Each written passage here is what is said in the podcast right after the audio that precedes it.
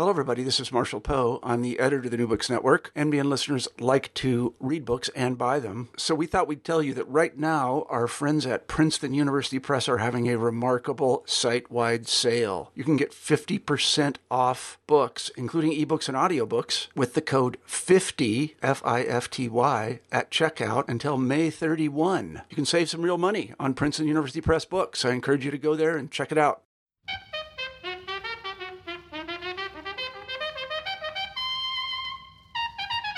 Hello, everyone. Welcome to New Books in African Studies. I'm your host, Becky Okelina. My guest today is Professor Kim Yi She is an assistant professor of government at Smith College.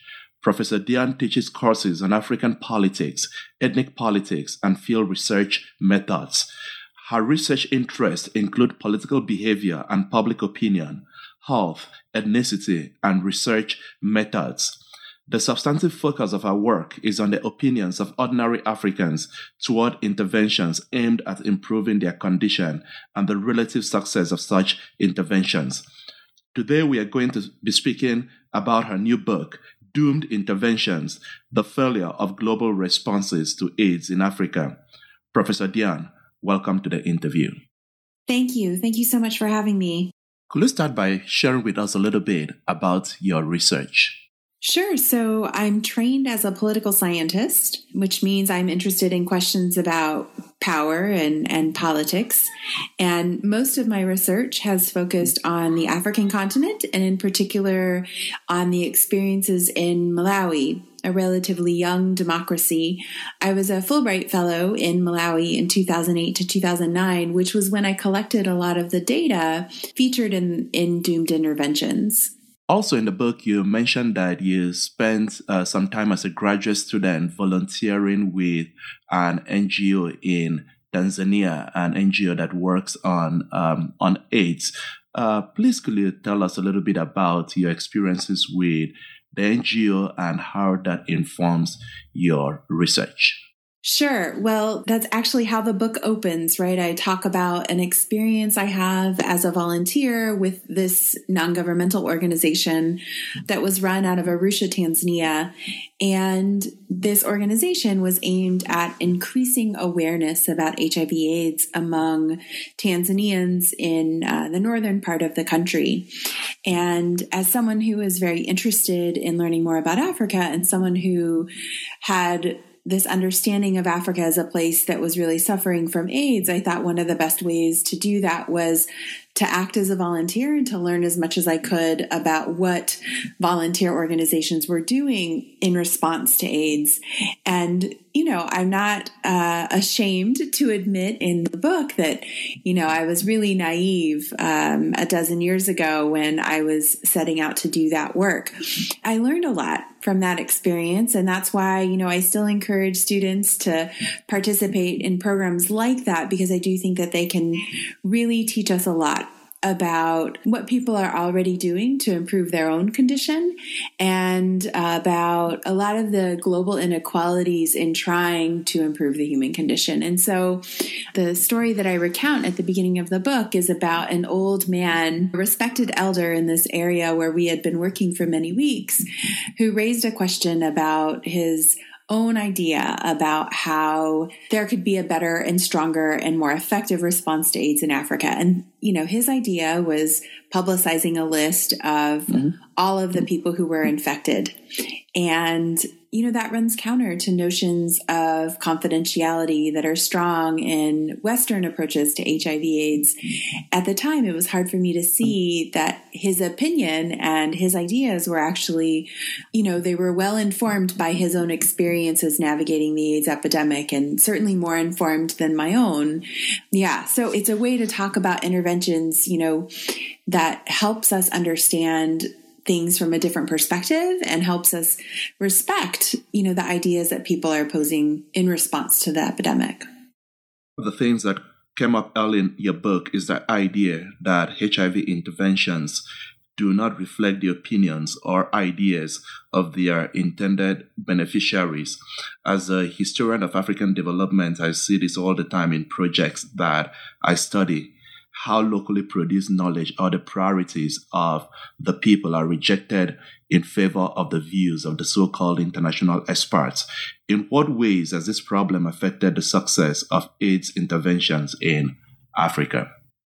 Well, it's certainly disappointing to hear from a historian to say that this is not a new problem. Um, but I guess not surprising. In the case of AIDS interventions, you know, there's a lot of there's a lot of talk about partnerships between uh, local organizations and international organizations. There's a lot of talk about needs assessments where people reach out to the community to try to learn what their needs are so that they can build programming that are that that is responsive to the needs of communities.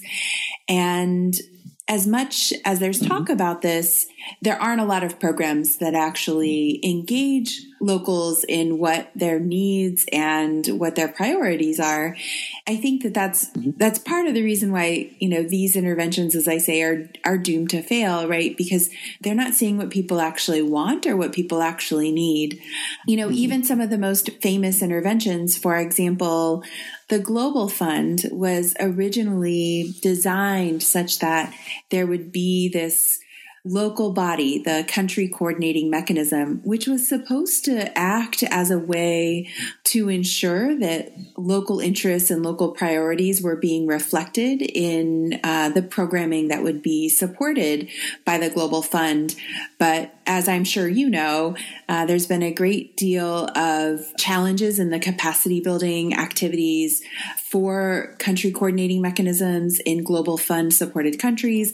And of course, there have been these major scandals, places like Uganda and Zambia, and even in Malawi, where I've worked, with Global Fund money actually being appropriated to programming that's not consistent with what the original intentions of the grants were for. Yeah, in the book, you spoke about one of those problems, um, specifically the Kenyan HIV/AIDS uh, disaster response uh, project. This got caught up in a corruption scandal. You talked about the idea of a principal agent relationship and things that can go wrong in such a relationship. Can you speak more about these and uh, and specifically about the Kenyan scandal?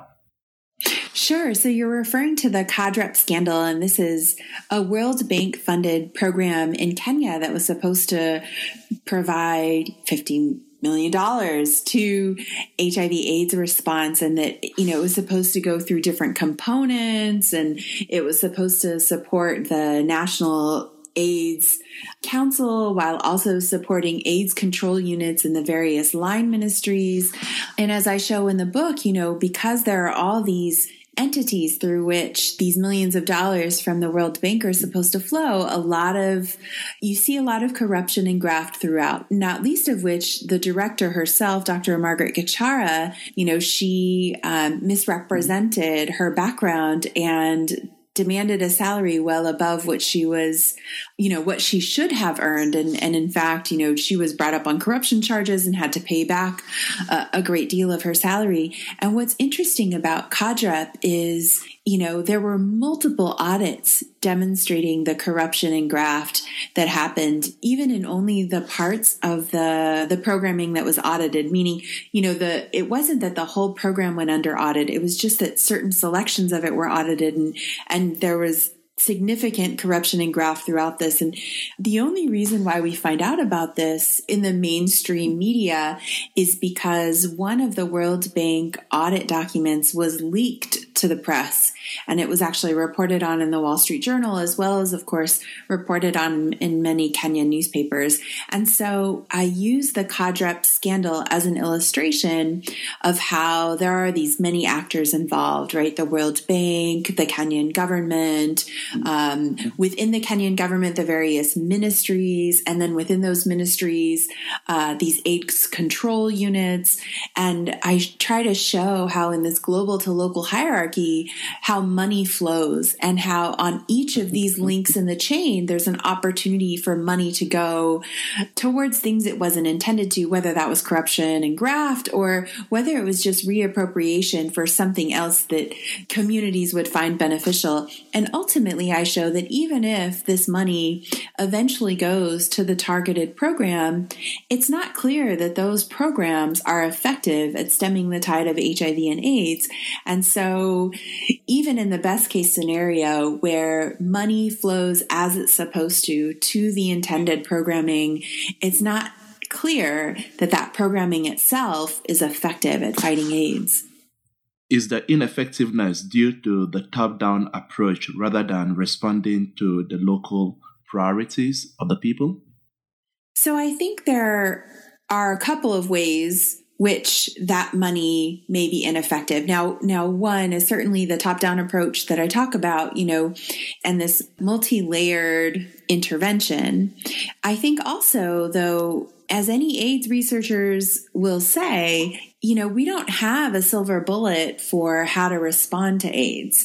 And so a lot of the programming, especially in the 90s and early 2000s, you know, there was a lot of money being spent on things that we were hoping would work, but we weren't really sure were going to work, right? So, you know, things like raising people's awareness. There was a lot of money spent on raising mm-hmm. awareness because people thought, you know, if we just told people, you know, how deadly AIDS was and how they could catch it and how they could avoid it, fewer people would get infected. But you know, if anyone was paying attention to the research that was done in the 90s, plenty of African scholars were mm. pointing out just how much people already knew about HIV and AIDS, how it was transmitted and how it could be avoided. So some of it is is the fact that there's this top-down programming, but some of it is just that programming itself wasn't very effective, right? And often we didn't mm-hmm. know that yet, but sometimes, you know, even in the, in the case of AIDS awareness raising, we did know that that wasn't necessary, but that didn't stop people from spending millions of dollars on raising awareness about AIDS. In the book, you made a distinction between interventions and responses by levels of governance. These three levels are international, national, and grassroots.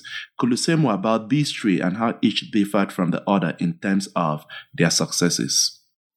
Sure. So I think so th- these three levels international, national, and local responses. Um, they're all very different. And what's interesting is that much of what we read, especially that written by political scientists on responses to AIDS in Africa, focuses on international and national responses. So, you know, whether or not international organizations like the Bill and Melinda Gates Foundation or multilateral bodies like the Global Fund are spending enough or doing enough on AIDS. Or people would focus on national governments, right? Or national leaders, whether or not uh, Mbeki was good at responding to AIDS, especially as compared to Yoweri Museveni, right? So the former South African president often compared to the Ugandan president in kind of highlighting, you know, how people are responding to AIDS. And I think that these actors are really important, right? International actors are the ones who are providing a lot of the financial resources for responding to AIDS. And certainly that's important, especially in the way uh, global capital is structured and how AIDS drugs are manufactured and how expensive they are. You know, financial resources are important. They're also providing some of the scientific technical knowledge about treatments and, and care for AIDS patients, right?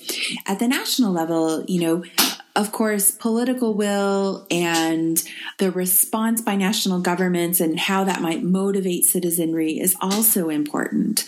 But I argue a lot of the response is happening at the level of the intended beneficiary, right? So in local communities, whether that's in uh, peri-urban markets or rural villages, you know, that's where people are accessing their care um, or their ability to get HIV mm-hmm. tested, and it's at these levels where we we understand probably the least about how people are responding to to AIDS in Africa. Now, there have been a lot of great studies, mostly by anthropologists and sociologists where they give us a sense of how regular folks responded to AIDS, you know, how they changed their behavior to try to avoid infection and how they cared for their loved ones as they became sick with AIDS, right? And it's those kinds of responses, right, at the point of care that, that are, are really important. And so I try a little bit uh, in one chapter to focus in particular on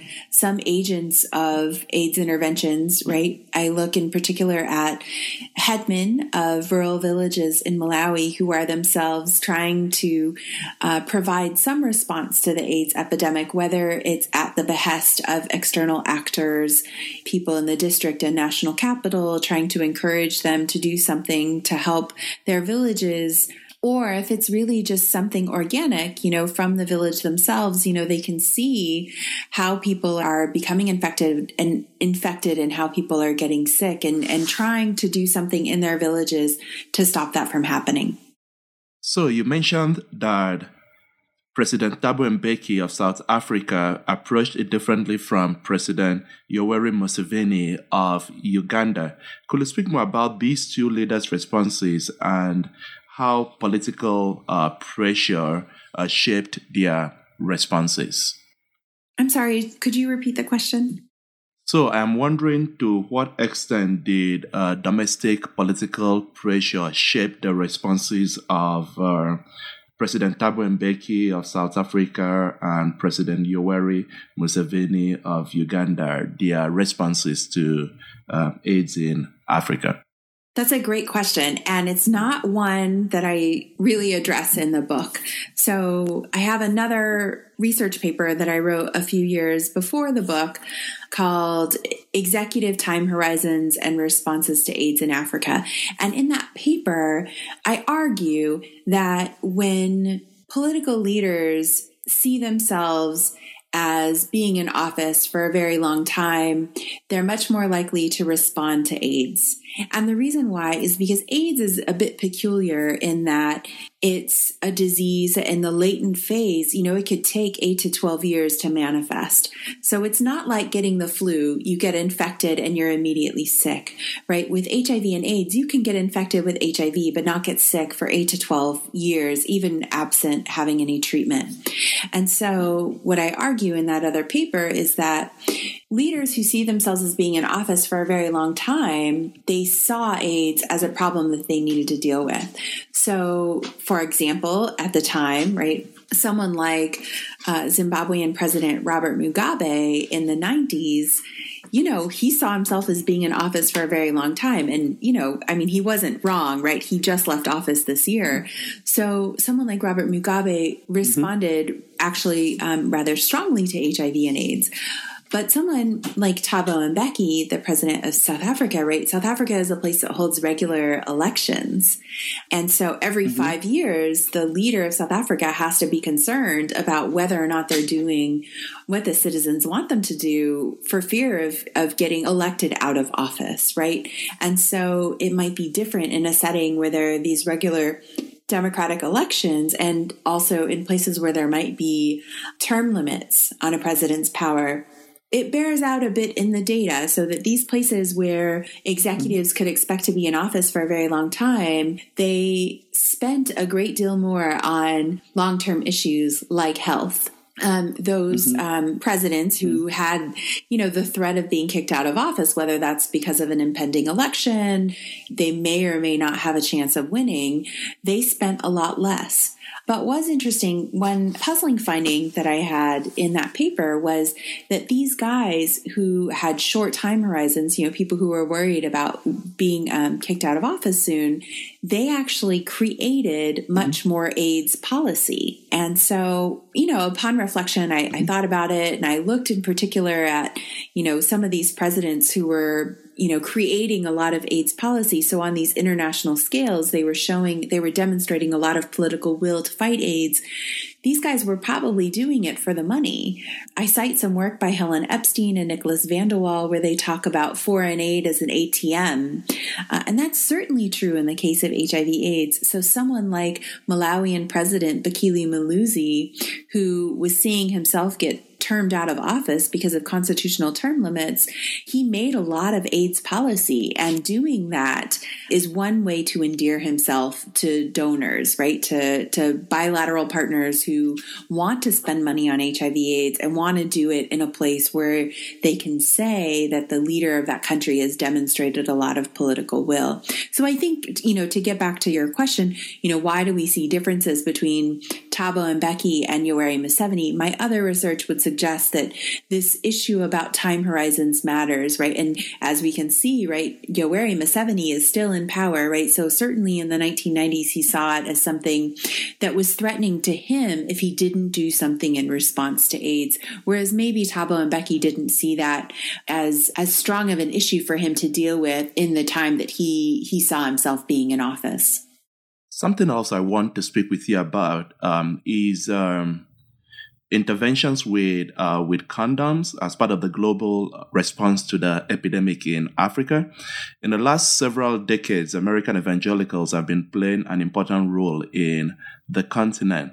So I'm wondering, are the evangelical and Christian leaders, including Catholic leaders, supportive of the distribution of condoms? If they oppose this form of intervention, in what ways has this impeded progress?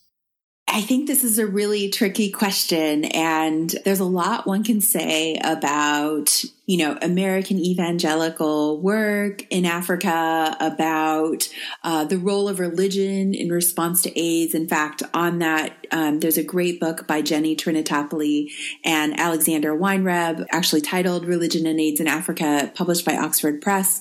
And also, uh, you know, their book uh, looks in depth at some of the sermons that were related in churches in Malawi, you know, right at kind of the height of the AIDS epidemic in the early 2000s and it's tough. You know, I think that there might be this weird, I don't know, I don't want to say it's a marriage, but, you know, I, all of the research that I've read and am familiar with, at least in the Malawian context, suggests that condoms are actually not a very effective method for not an effective me- method at the population level at stemming HIV spread.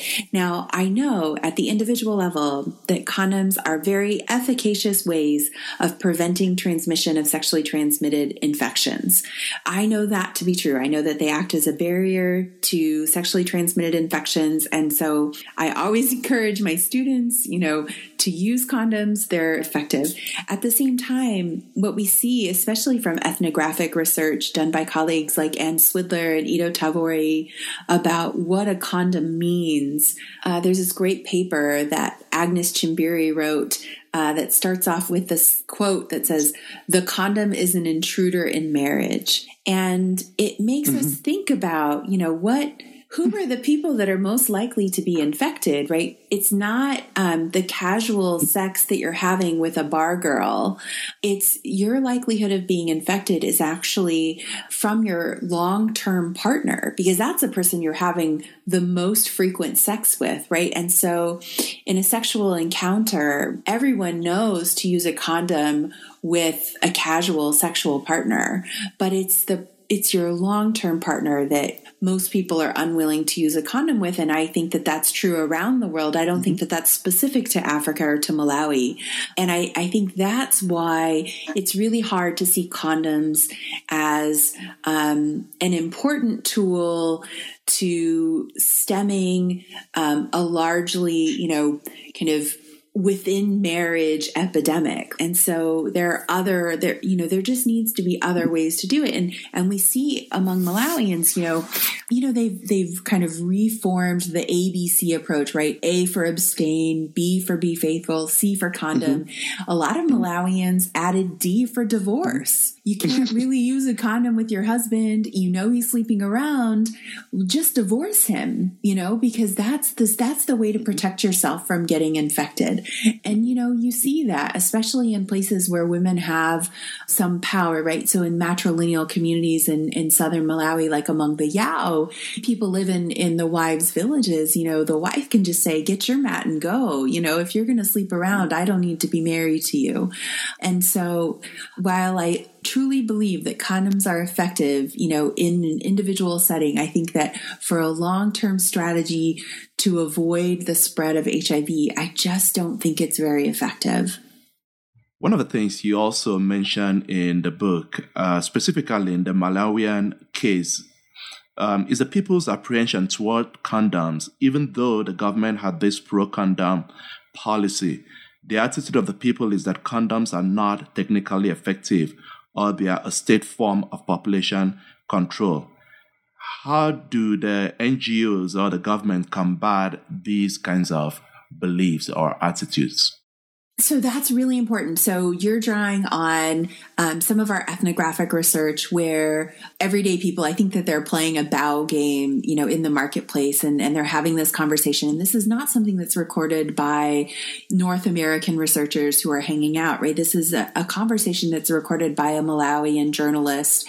It's through these conversations, this Malawian journals project that we have, that we're able to actually understand how people talk about AIDS in their everyday conversations. And it's where we learned, you know, these conspiracy theories that people have about how AIDS a project of the West to try to control population in Africa because problems with foreign aid. And, you know, we can see these conspiracy theories as wrong. I would suggest mm-hmm. the way to think about them is how they make interventions difficult. Um, not that they're wrong per se. Um, you know, if we think about some of the ways globally, you know, black people have suffered at the experimentation of whites, I don't think that you know, being conspiratorial is, is a is a poor defense mechanism. I actually think it's quite smart, but as for mm-hmm. people who are trying to launch these interventions you know what what's um, what does this mean i mean i think it, it says a few things like there's a significant level of mistrust and we see that not just in the HIV AIDS epidemic, but also in the recent Ebola outbreak in West Africa, right? In places where mm-hmm. people did not trust the government, they were less likely to follow instructions about how to keep from getting infected and how to deal with people who become sick. It's only in these places where they actually trust the government and believe that the government is providing for them that they'll actually heed some of the messages that are, um, being broadcast by the government as ways to combat disease. And I think what this means is that, you know, it's really important for governments to regularly engender trust among their populations because when an epidemic hits, they're going to need to withdraw on that trust and, and use that trust among their citizens in order to get citizens to do what is necessary to stem an epidemic. I think in the case of AIDS or in the case of Ebola, you know, this trust is really important and it's not something that you can fix mm-hmm. in the course of an intervention. It's something, it's a longer term issue that governments and international organizations have to deal with.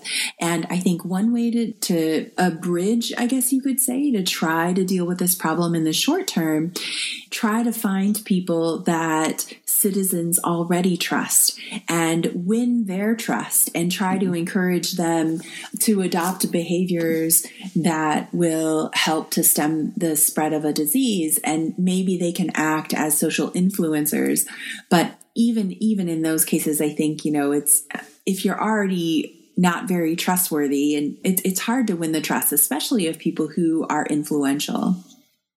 So, the people that the citizens trust, are you thinking of village headmen, religious ministers, or uh, community leaders and chiefs? Yes. So, in my book, I talk in particular about village headmen, though I do want to say, you know, I think village headmen in Malawi are generally uh, very well respected and trusted by their citizens. And of course, there there are some that are not respected and are not trusted. I, I think they happen to be in the minority in Malawi.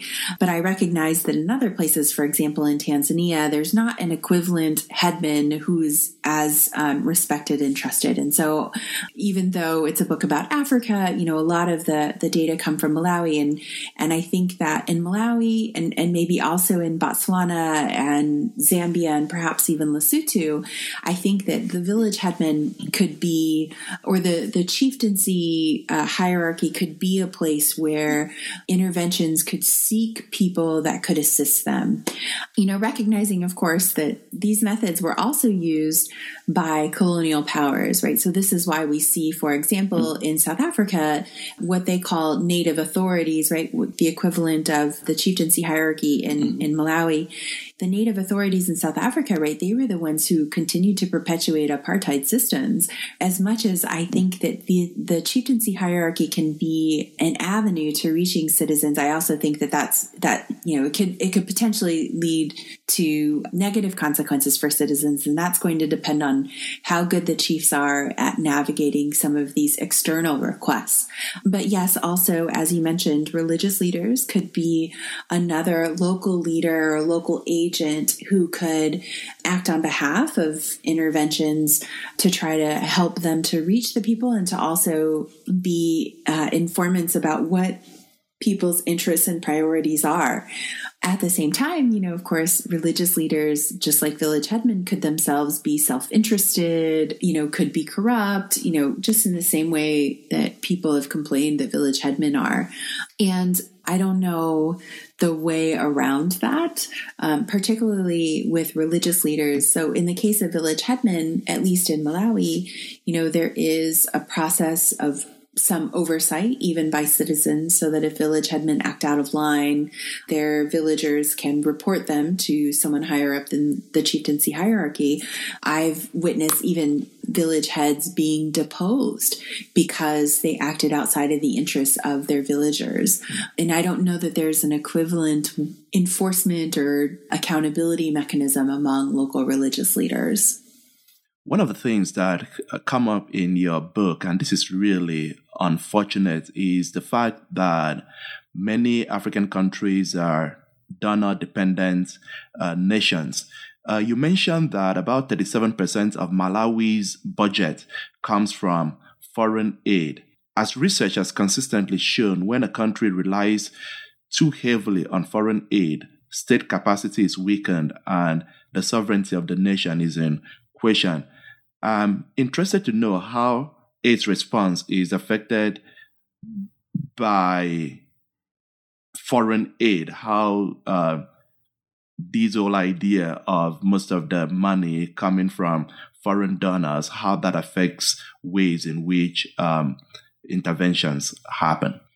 Yeah, I mean, Malawi is one of these cases where, as as you point out, you know, the reliance on donor money is really high, and I think this is particularly true of HIV AIDS responses. So the Clinton Health Access Initiative actually tried to put together some numbers about just how dependent Malawi's AIDS response was on donors. And they estimated that it was over 90% actually of Malawi's AIDS response is funded by donors. And so less than 10% of the response is funded by Malawi's government. And so what does that mean for the response? It means it is inherently driven by what donors want.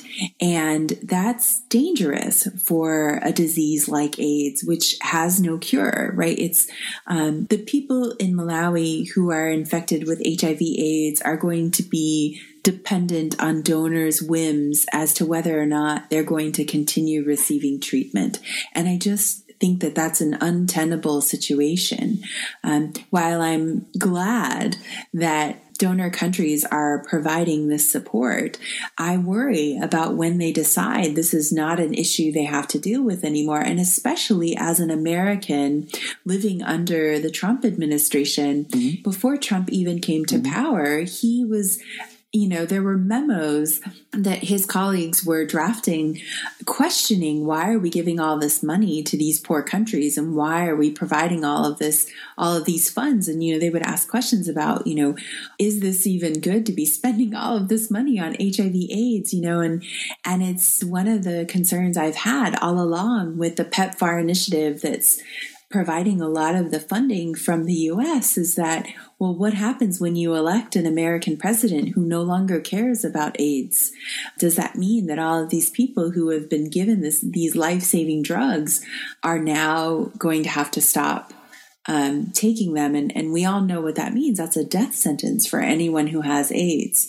You know, certainly until there's a cure for AIDS, you know, it's going to be really important what donors interests are. And unfortunately, as I show in the book, donors aren't always very good identifying the best ways to provide interventions. And so until the people who are themselves navigating the epidemic are the ones who are also designing the responses and supporting those responses to AIDS, I think we're going to have, I think we should all be concerned, especially for people who are dependent on treatment to continue their life. I am really glad you brought up PEPFAR. In reading your book, it is clear that these interventions are not really effective. Yet PEPFAR is celebrated by the US government as a great success. Can you assess the achievements of, of PEPFAR in light of what is actually happening in the ground in Africa? That's a good question. And I don't know that anyone would have a very specific answer. I can say this it's not clear to me that there would have been this major ramp up in access to treatment absent PEPFAR. I think that PEPFAR and the Global Fund were really important in increasing access to treatment. And I think that that was really important for people. I, I just don't believe that the lottery of where you're born should decide whether or not you have access to health care. You know, I think it was really important that access to care was expanded so that it wasn't just you know people who lived in the U.S. were were able to get antiretroviral treatment to extend their lives. Now, whether it was a success it certainly was a success in, in ramping up treatment. But, you know, for the money that was spent, you know, was it cost effective? Um, was there a lot of money that was misspent? Mm-hmm. You know, I highlight some of the grants that were made through PEPFAR to various agencies in Malawi. And we see, for example, that, you know, a, a defense contractor in the United States won a grant to work on Malawi's information system management so that, you know, it's like, okay, well, you know, that $100,000, PEPFAR gets to say that it was spent on AIDS in Malawi when really it was spent on some guy who was coding some system, probably in like Southern California, right? So it wasn't really spent on Malawi. So mm-hmm. what's interesting to me is that how much money they get to say that they spent and they, they get to claim credit for spending it in Africa when really they're spending it on a lot of American contractors or American companies that are able to make money off of this epidemic. And so I think that sure, there have been some successes in access to treatment being the biggest one among them. But did they spend that money? Did they spend that money responsibly? And could they have done more with what they spent? And, you know, just because George W. Bush spent a great deal of money on PEPFAR and HIV AIDS response in Africa doesn't absolve him of all of the many other things that he committed while he was in office. So you've painted for us a picture of a system of interventions that are not really working in Africa. So, what is the path or the way forward? That's a great question. And I end the book saying that the best thing we can do is listen to people and what they want and what they think and, and let them design their own responses to the problems that they're facing in their everyday lives. And I talk in particular about Afrobarometer, a nonpartisan, African led research organization that collects public opinion survey in 35 African countries. You know, since the late 1990s, Afrobarometer has been collecting data to get people's opinions and priorities on the continent. And which is to say, you know, the data are out there for us to know what people want, what people think is important. And the capacity is there in Africa for us to be asking these questions ourselves. So donors who are interested in actually improving the human condition, you know, whether that's responding to AIDS in Africa, whether that's responding to Ebola in West Africa, or whether it's responding to, you know, terrorism or other issues that are concerning, I think it's going to be important to understand what citizens prioritize and to try to use that information to design interventions that are responsive to citizens' needs, because I think that that's going to make interventions much more successful. So let me conclude by asking you what is the next book or project you are working on? Oh, that's a great question. And I know normally people are like, "Oh, I just got done with this one. I'm not ready to talk about the next." But I actually, I actually am ready to talk about the next. So, I am very fortunate to be working with my colleague Boniface Dulani at the University of Malawi Chancellor College on a second book. So, um, this book is is very, very different from the first. So, we are actually writing a book on African voters. So, what is it that gets people mm-hmm. to get out and vote. Uh, you know, it's it's interesting. There's such high voter turnout in African countries, and especially in places where you know, the outcome is already decided. You know, we are curious to know what is it that gets people to the polls. And we are going to be using a great deal of Afrobarometer data to explore this question, but also, you know, uh, looking at places where Afrobarometer doesn't collect data, right? Difficult places, for example, like the Democratic Republic of Congo, where elections have been postponed significantly and over and over again, you know, what is it that's getting people out into the streets to demand that they have the ability to elect their next leader? So, um, yeah, so right now we're in the midst of getting the data together for that book, but um, but we're really looking forward to writing that up and, and sharing with you and your listeners, hopefully in the future, about what we find. Thank you very much, Professor Dionne. Sounds fascinating to me. I'm looking forward to reading it. If you're interested in understanding why development interventions are failing in Africa, read Professor Dionne's book. Again, the title of the book is Doomed Interventions The Failure of Global Responses to AIDS in Africa. Thank you so much, Professor, for having me on the podcast and for reading my book so closely and asking such wonderful questions. I had a great time talking to you about it, and I, I hope your listeners enjoy it as well. Thank you.